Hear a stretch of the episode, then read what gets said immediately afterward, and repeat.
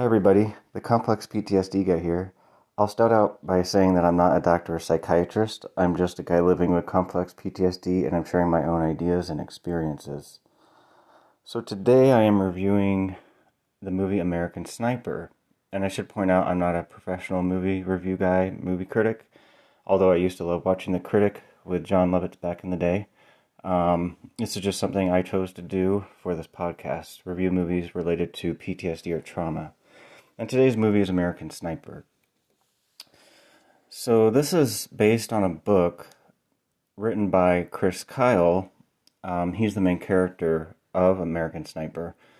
It was uh, written by Chris Kyle along with Scott McEwen and Jim DeFelice. And that book is titled The Autobiography of the Most Lethal Sniper in U.S. Military History. So, this is a true story we're basically getting to look at what you could call a diary written by the main character along with his friends. So already the movie is going to be good because this type of information is known as a primary source. I will point out that I've read that the movie version that I'll be reviewing, it's loosely based on that book, but it's still, you know, the genesis.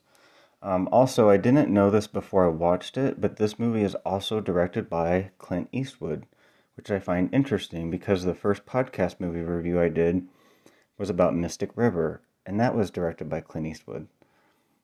Coincidence, or Mr. Eastwood is really good at directing very heavy subject matter. The actual movie was again based on the book, but it, the movie was written by Jason Hall, and it came out in 2014. The main characters, there's a lot of characters in this, but the main ones, um, are Chris Kyle, played by Bradley Cooper, Taya Kyle, played by Sienna Miller, Jeff Kyle, played by Keir O'Donnell, Mark Lee, played by Luke Grimes, who's also in Yellowstone, Mustafa, played by Sami Sheikh, Biggles, played by Jake McDorman, and Sheikh Al Obodi, played by Navid Negahban. Again, there's a lot of other characters. Um, but these are kind of your key characters in this movie. I'll also point out that I am no military expert. Um, my dad was in Vietnam in combat, but I only know what I hear about war in the military. I've never been in the military. I don't think I'd be good at being in the military because there would be too much spontaneous stuff happening, and I am not good with that. I also feel like it would be a poor place for someone like me who has short term memory issues because there's so much to remember. There's a, a lot to remember. I almost feel like it would be like being a lawyer. You have to remember stuff in the moment, and it's just just wouldn't be my my gig. I wouldn't be good at it. I don't watch a lot of military movies either, but since this one involved trauma, and I don't think it's ever stated that he has PTSD in this, but in my opinion, he clearly looks like he develops this over time so I thought I would cover this movie. I will also say this is the third movie review I have done about characters with PTSD or some form of trauma. And again, I'm seeing the same situations play out in these types of movies. I don't want to give away the ending, but it appears that the character with PTSD or trauma, Chris, in this movie, something bad happens to them in the end. And I don't I mean we're I mean this is real life, you know, but it's it's interesting to me that these characters something bad happens to them. My goal for my next podcast is to cover the comedian that I mentioned. His name is Tom Ward.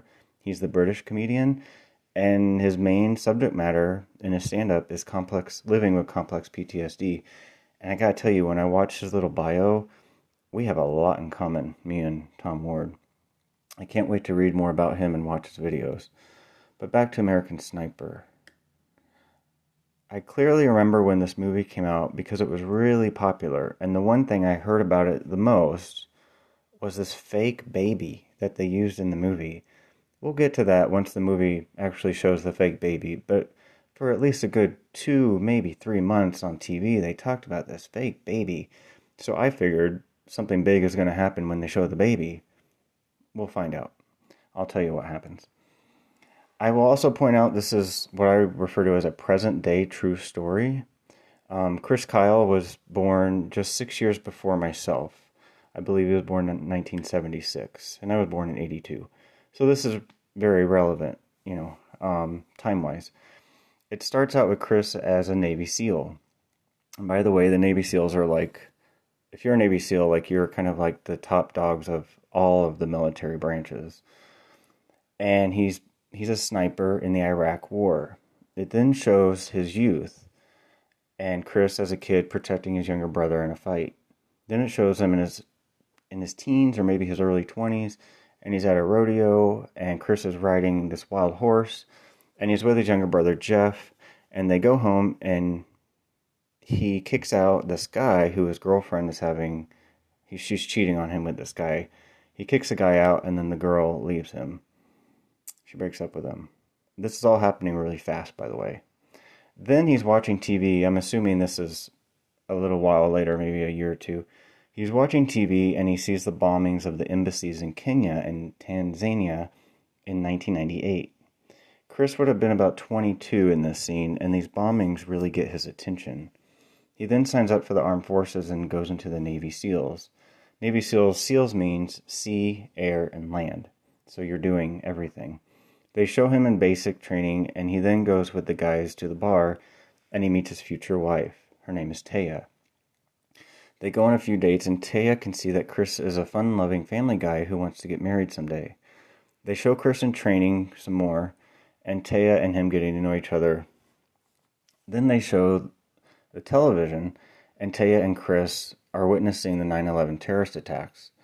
I'll pause here and say that this scene alone made this movie very real for me, as it probably does everybody. You might remember where you were when this happened, the 9 11 terrorist attacks.